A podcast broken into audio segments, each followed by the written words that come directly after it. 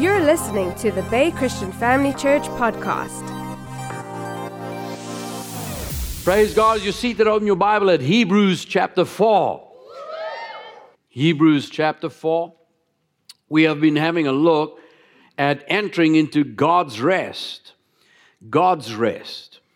Uh, God has established a rest in the kingdom of God. And uh, as I've said at the beginning, when I think this is part three today, is that we were talking about the principle of the Sabbath. Everybody say Sabbath. And uh, very often, when we have a look at various principles in the kingdom of God, God established his kingdom and they are built on laws. Laws govern the kingdom of God. Laws govern our entire world. Anyone, even if someone says they don't believe in God, they recognize that even this natural world is governed by laws. That's what the whole purpose of science is, is to discover what those laws are. And in discovering the laws, we learn to take those laws and we can use them to our advantage. For example, when you take the law of flight, flight already existed in the Garden of Eden. It's obvious God had already created birds and they were flying then. Isn't that right? Man didn't invent flying. Man did not invent flying. And when the Wright brothers got their aeroplane into the air, flight already existed. They just learned to harness the laws in a way that we could use it for man. The laws never changed. If Adam got it in his mind to build a jumbo jet, he could have, and it would have flown back there in the Garden of Eden if he cleared enough trees to make a highway, a, a, a runway. Isn't that right? I mean, the laws were there. And so we understand the whole kingdom of God operates on principles and laws. And God has designed those laws in a certain way. And when you operate the laws the way God designed them, you'll get God's results. And very often that's where man loses sight of that when we start to turn those things into religion. That's exactly how the enemy works. He will first of all get you to try and deny God, but if you won't deny God, then he's going to start to have you question everything about God. And if he can't get you to do that, then what he's going to do is say, okay, so you're going to believe this Bible. Well, let's rather make it into religious ritual. And Jesus said it's your own traditions that actually, if you want to use this word, nullifies. It, it, it makes my word of no effect. So, by taking even something that exists and doing it with the wrong intention and the wrong purpose to where it becomes just religious ritual, then you lose the power from it. And he says, Well, you can go ahead and believe it, but it's not going to work for you. But I want the kingdom of God to work for me. How do you say amen to that? So, what we need to do is say, Okay, let's take the, the religious ritual part of it and let's study the law. Why did God establish it in the first place? What was the purpose behind it? And if we understand the purpose behind it, you can still land up doing it as a custom. It's, you do it regularly, but you're not just doing it blindly and because that's what we do. You know, why do you do that? Why, why do you light a candle every Sunday? Well, that's what we do. You know, this church, we light candles. Yeah, but why? What's that gonna, is there a reason behind it? And there are certain things that we do here that just, they just, you know, why do we have nice lights? Well, it's they're part of atmosphere and, you know, but whatever we do, we're doing to glorify God. We want to create an atmosphere where God is exalted, where He is the Lord, and we never do something just because the church down the road does it or someone else does it or tradition does it. We want to know what we are doing is purposed in the kingdom of God. And so when it comes to the Sabbath, the same thing can happen. It's been religiousized, it's been made a ritual, it's maybe tradition, and very often we lose sight of why God established it in the first place. We see in Hebrews chapter 4, once again, the word says there is a promise that remains of entering his rest. Everybody say his rest. So there's, we all understand what rest means. If we're tired, we will rest. Something comes to a stop, we call that it came to a rest. So there's different definitions for rest, but we want to find out what is his rest. Because there's a promise for that. And all his promises are yes and so let it be for me. I want this rest for me as well. How many say amen? And then he says, Let us fear lest any of you seem to have come short of it. And so the gospel was preached to them, and the word which they heard, talking about the children of Israel in the wilderness, not being mixed with faith, it did not profit them. So we understand for the word to work, just hearing it is not sufficient. It must be mixed with faith to carry out what it's designed to do. And then he comes down and says, verse 4 he spoke in a certain place of the seventh day. Everybody say, seventh day. That God rested on the seventh day from all his works. So we know when God rested, it wasn't because he was tired. When God rested, it wasn't because he was now stopping from moving.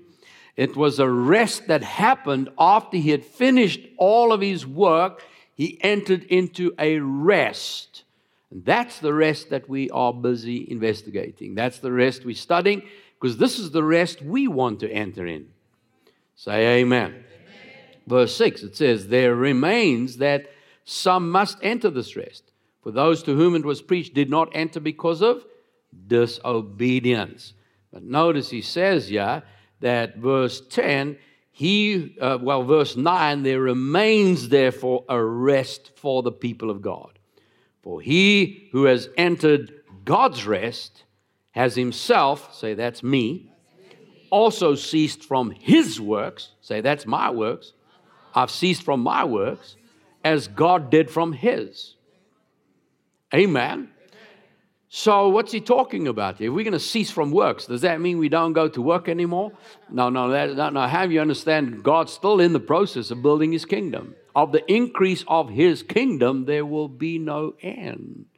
And so, what are we talking about? And that's what we're looking at. Because verse 11 says, Let us therefore be diligent to enter that rest.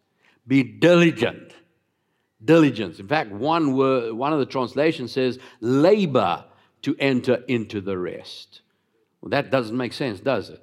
You must work hard to rest. Work at resting. no, when we talk about labor, it's that diligence. In other words, there is a rest, but I need to understand what it means to enter that rest. And we understand that entering the rest doesn't mean that we stop with what we called to do.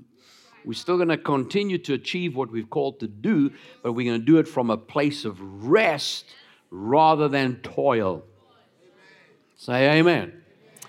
So then we had a track. We said, well, if it spoke from the beginning, God rested. We went to have a look at Genesis and we saw the creation and how God did that. And then we tracked it through. And then eventually we arrived at Abraham. Remember that? Last time we were together?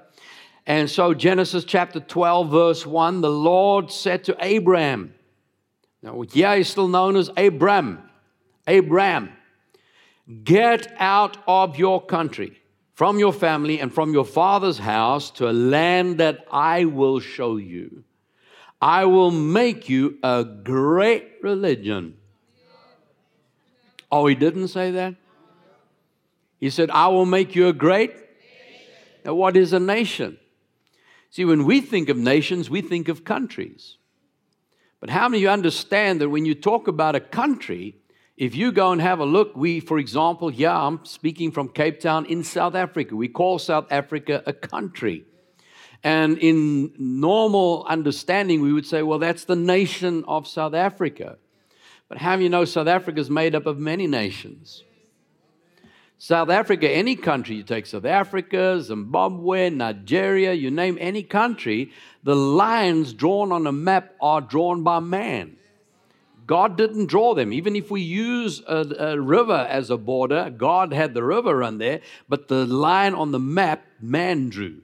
And he said, This side is country A and this side's country B. God didn't do that. God speaks in terms of nations. Well, what is a nation? Well, again, if you look at a nation, and you come back to the original concept of how nations were formed. Remember, we talk about the Amalekites and we talk about all the Jebusites, and you can you start naming nations. What are we talking about? You track that history. Where does the Amalekites come from? A man named Amalek. It, it, it, and, and if he came from a man named Amalek, that means it was his family. And his family kept growing.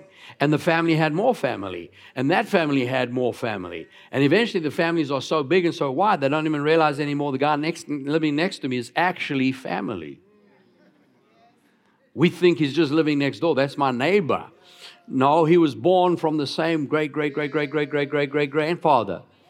And if you take all of us here together and you track us back, you take your father and then your grandfather and your great grandfather, and I take my father and my grandfather and my great grandfather, and we track it all the way back. We're going to arrive at one man, and his name's Noah.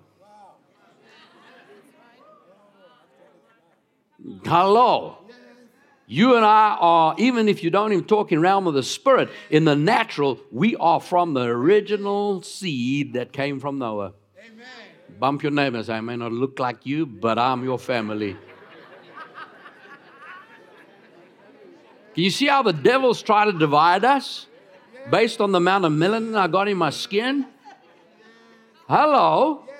What you're seeing is only a reflection of light. It's not about what's inside.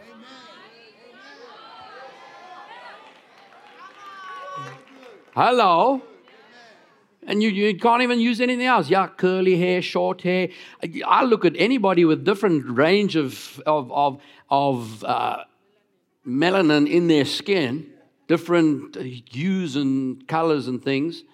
And yet I've seen people that have got really light melanin, others got dark melanin, and I've seen both sides got curly hair. Both sides have flat noses, sharp noses sharp chins, flat chins. Come on.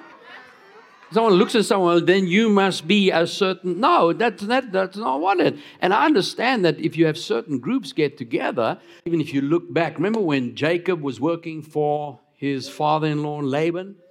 And Laban was keep on cheating him out of his wages. He says, You name your wage. And he said, Okay, if, if, if an animal is blemished, it's got speckles, whatever, they are mine. And Laban said, That's fine. So what did Jacob do? He cut the branch, put it in the water. Animals saw that, and they all started producing speckled. Isn't that right? They all became speckled. And so he got all the wealth. And Laban said, Oh, no, no, no, we're going to change it. What we need to do, okay, I, you get to keep the clear one. You keep the white ones, I get the speckled ones. So then he just stopped putting the branch in the water, and now they all started producing clear. And so it's the same animal, but coming out speckled or clear. So the point that I'm making here is that each and every one of us come out looking different.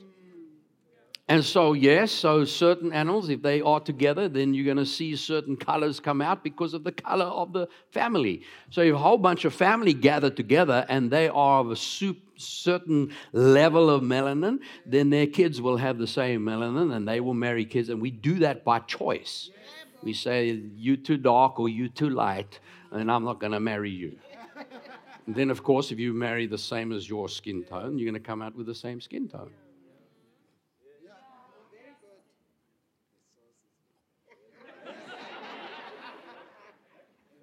Amen. Amen. We need to deal with these things. Amen. I just want to make sure that we understand where we're coming from. Yeah, family God, we must get a hold of this is that yes, they are different in cultures. We do get that. But that's not reason just because someone thinks differently to me doesn't make them wrong unless they're violating the Word of God. Isn't that right? If the Word of God's our foundation, the Word of God is where we stand. If the Word is yes, that's yes. If the Word's amen, that's amen for us. But the rest of it, we need to get put aside all of our prejudices and just make a choice for the kingdom of God. Can I get a bigger amen? Amen. So, God said, I'll make you a great. He wasn't saying, I'll make you a great religion.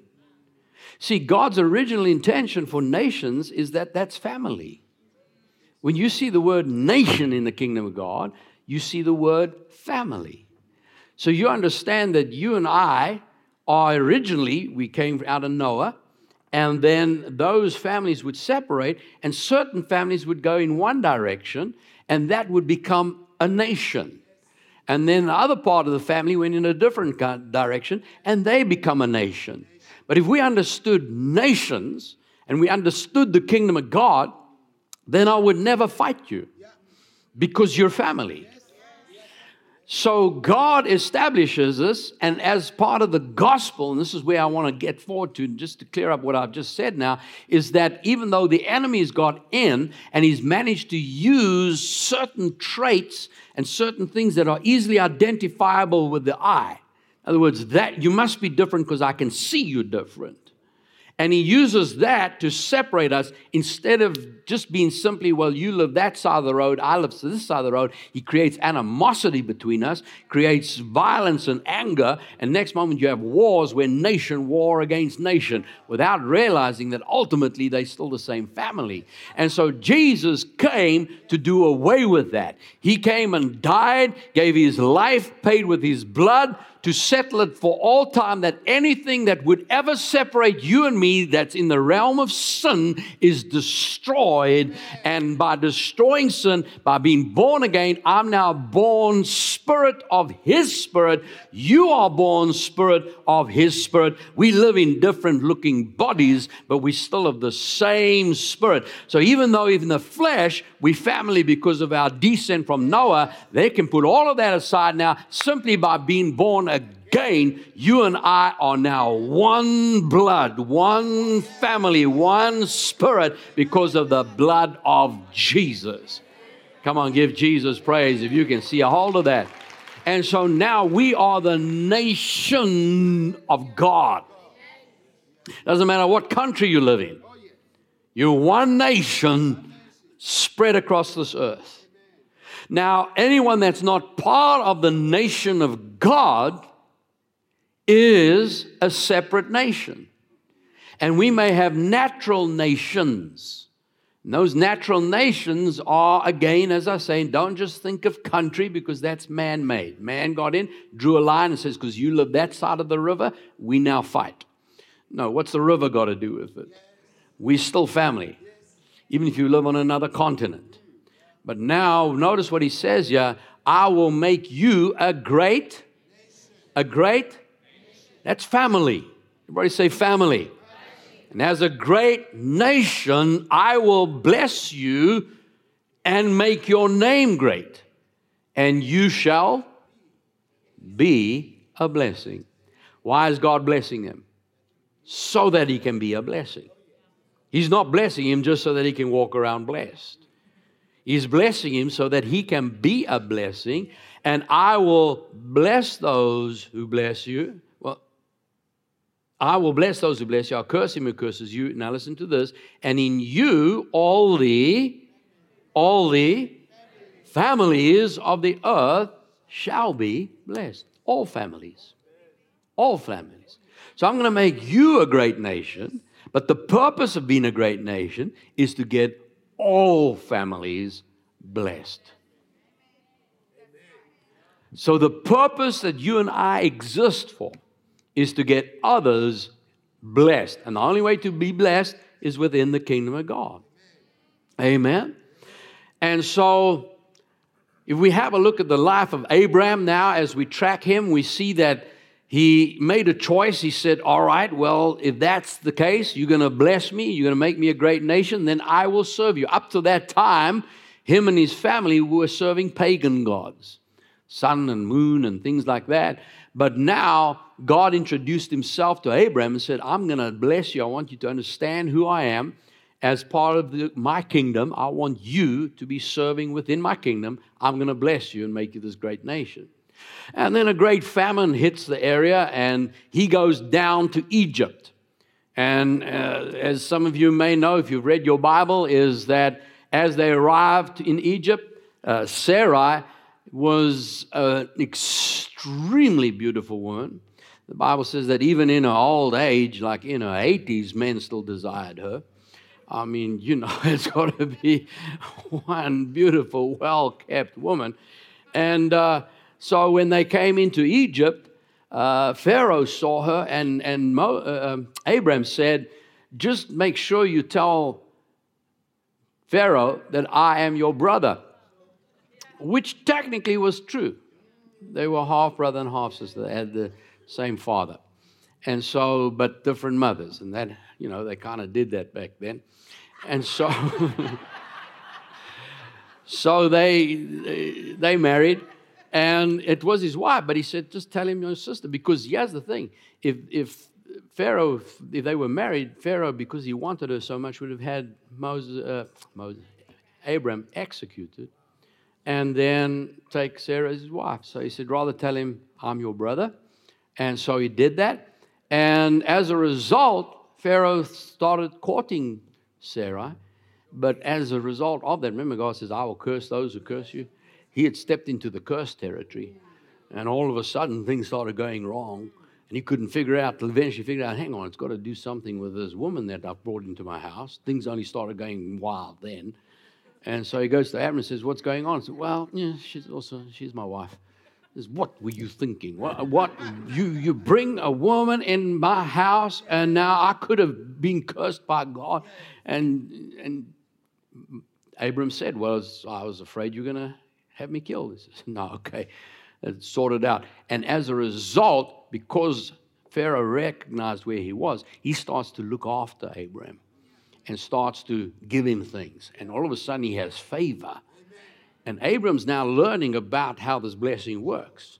And this favor starts to show up. And look at Genesis chapter 13 says in verse 1 Abram went up from Egypt, and he and his wife and all that he had, and Lot with him in the south. And Abram was, was very rich in livestock, in silver, and in gold. Now, where did he get that? From Pharaoh. How hard did he work for it? No. He's blessed. He's living in the household of Pharaoh, and because of that little mishap, now he's found favor.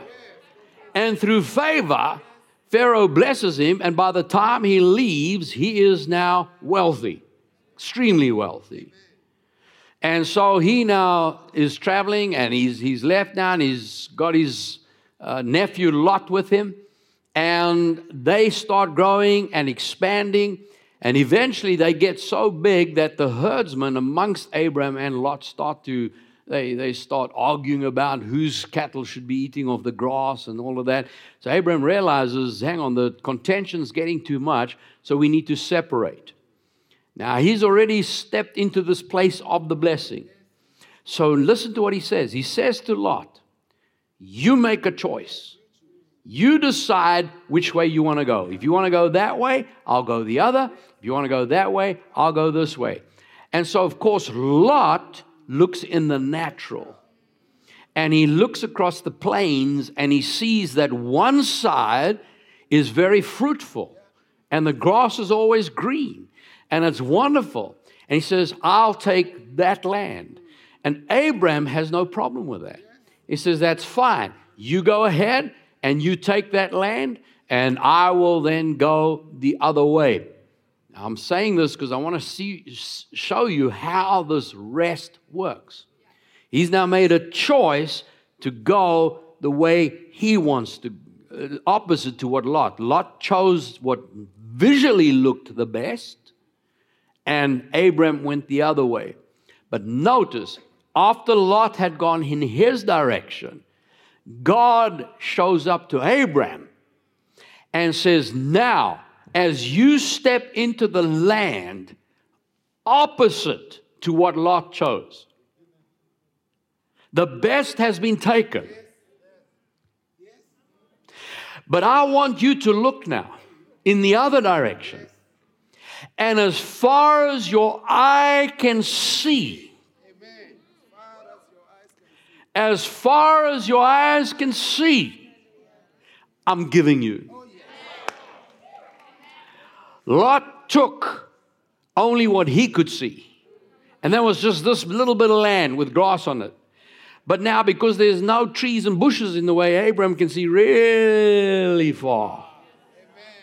And he says, All that land is yours. And wherever you walk is yours. Oh, hallelujah. This man now has a blank check to property. How you ready to walk on some property? I decree some of you are going to walk on property and you're going to walk on and say, This is mine. And God sees that and He hears it. And eventually, what happened was, I'm just fast tracking, Lot was then captured. Remember? He was, there was that uh, war, and they captured Lot and took him and all of his household. Word gets back to Abram that his family has been uh, kidnapped. And so he gets 318, the Bible says, of his trained servants.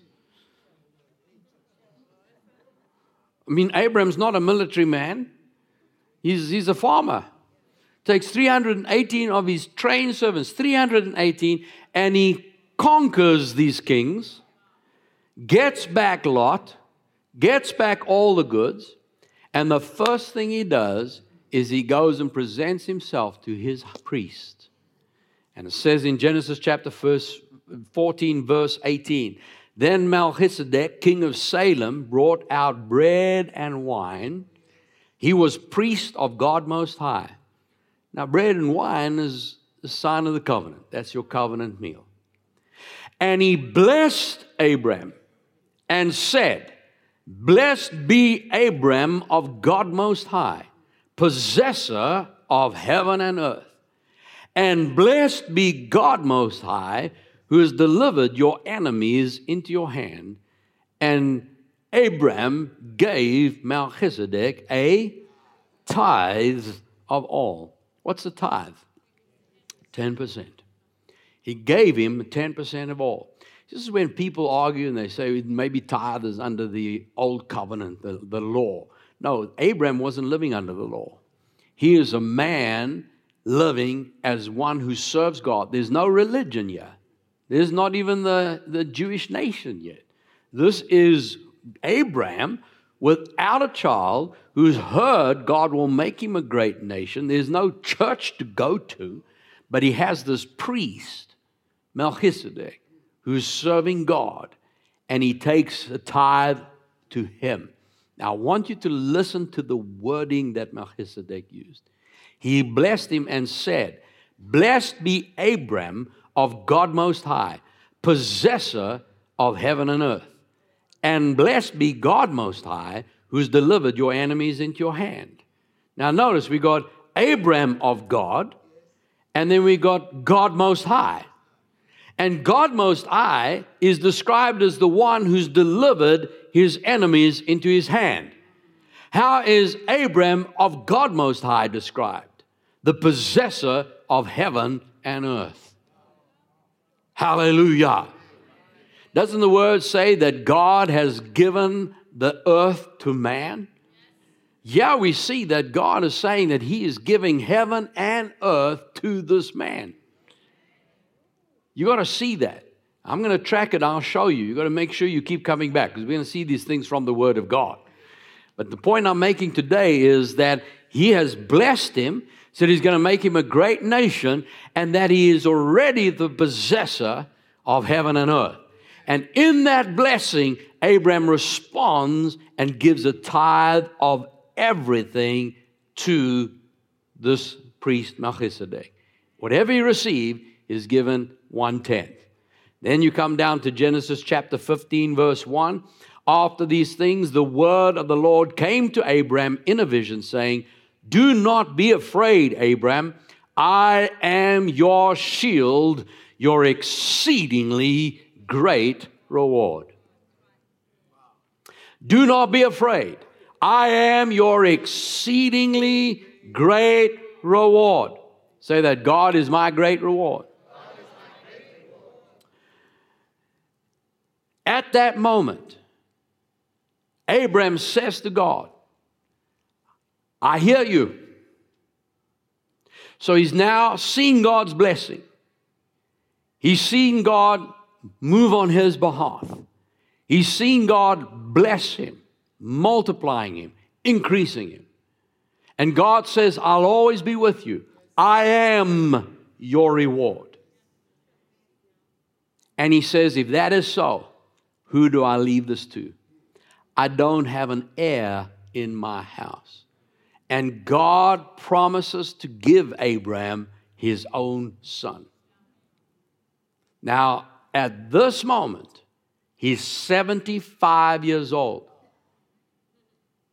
Everybody say 75.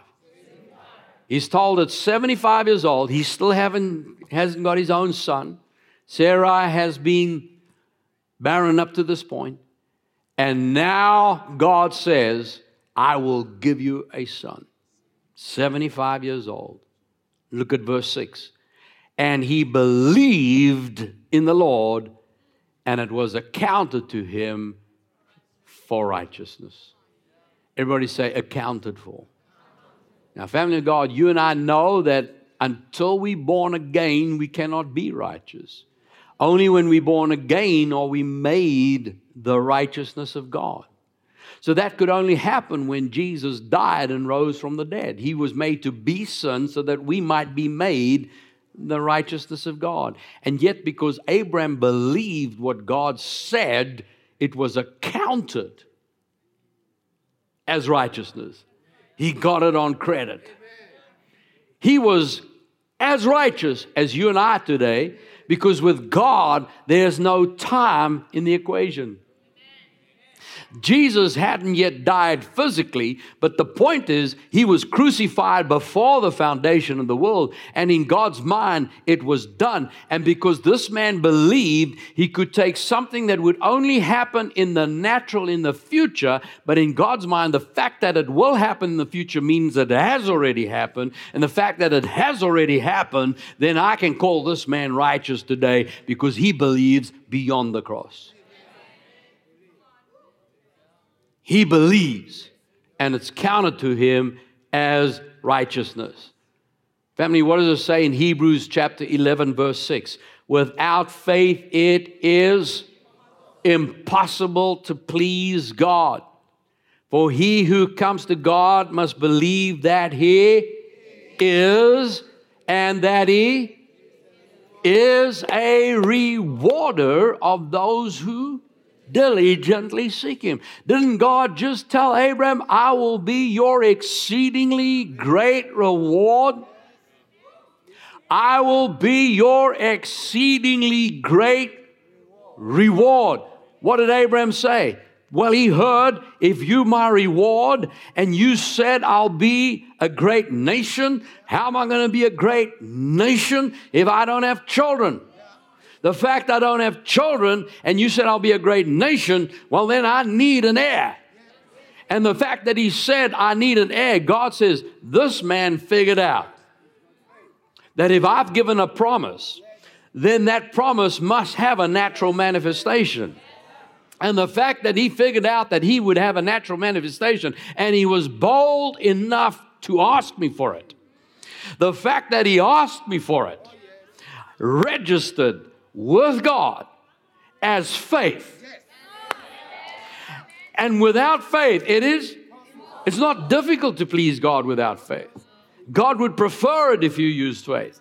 No, without faith, it is impossible to please God. So Abraham moved from just hearing a promise to saying, I believe. And in that belief, he said, Then, then you must give me a son. And God said, because you have said it, I call that righteous. Family of God, you can't act righteous. You can't do less wrong to become more righteous. Righteousness is when you say, I believe. And it's saying, I believe you, number one, you are, believe God is, and number two, believe He is a rewarder of those who diligently seek Him. See, right there, if you can get that revelation, you're going to move out of religious tradition into the kingdom of God because religious tradition has taught us to just accept our lot you know, whatever God wants, whatever He says, whatever, and which is all true. I only want what God wants, I only want what He says. But we've got so nervous of asking God for anything because we don't want to appear like we need anything. But inwardly, we do. Inwardly, we need it. Inwardly, we still want it. But religiously, no, no, no. And someone can hand you a gift. Someone can hold something out. No, no, no. And I, we, we don't accept charity. Come on, how many of you know what I'm talking about? We got to. Someone wants to give you a fridge. No, I couldn't. I couldn't. I couldn't take that. You see, that's that's how the world works today. Is that uh, through religion try and make us nervous of asking God for anything because we think we ask God for something that could be carnal, but God has already said He's given you the kingdom. The kingdom of God is yours. And the day you believe that and believe that He is a rewarder of those who diligently seek Him, there's your key. Because if I'm seeking God, then I only want what He wants for me. Then the selfish ambitions are put aside, the selfish need for things, me just to get stuff to get it. No, I need that for the kingdom of God. If I need a building for the kingdom of God, if I need a vehicle for the kingdom of God, if I need finances, if I whatever I need to extend the kingdom, I say, God, it's gonna come through you. It's gonna come from you. You are the rewarder. And I'm trusting you as the rewarder. And that's exactly what Abraham did. He believed God is his rewarder. And God said, Then I'm doing it. Now, how come that would work? Hebrews 11, verse 1 says, Faith is the substance of things hoped for, it's the evidence of things not seen. Abraham, I'll make you a great nation. He didn't have a son. He didn't have. He said, someone that lives in my house, I've named as an heir. It wasn't even his own child. But when God said, I'll make you a nation, he could see. If that is the case, then I must have a son to be a great nation. Amen. But we are going to have a look at that. How did Abraham rest? How did that work? Because you're going to see how he tried to do it in his own strength try to make it happen. He worked first of all, and that didn't work, did it? And so we're going to see how that tracks until he see faith. Yeah, and the man stepped into faith, and it pleased God. Family God, you don't have to work hard to please God. You don't have to struggle and strive. You don't have to battle. How can you be more righteous? Well, I've got to work hard to be righteous. No, just believe God. He's given you a promise. If you see a promise in the Word and you dare to believe, say, Lord, you said, therefore it is mine. The moment you do that, you step into that place of righteousness which pleases God. When someone says, I believe, you get the smile of God. Amen. Amen. You get something this morning? Come on, let's give Jesus praise for his word. Let's stand together. Place your hand on your heart and say, Today I heard the word of God, and that word has brought faith to my heart. I am a believer, not a doubter. As I hear the word of God, I believe it. And as I believe it, I act on it. And in acting on the word, I walk in righteousness. Just as Abraham believed, it was accounted as righteousness. The day I believed in Jesus, I was made the righteousness of God. And God is my exceedingly great reward. I believe that. I can see things that He has promised, even though I don't see it in the natural. I believe it is mine. And in believing it's mine, God brings it to pass. That's the promise of His word in Jesus' name. Amen.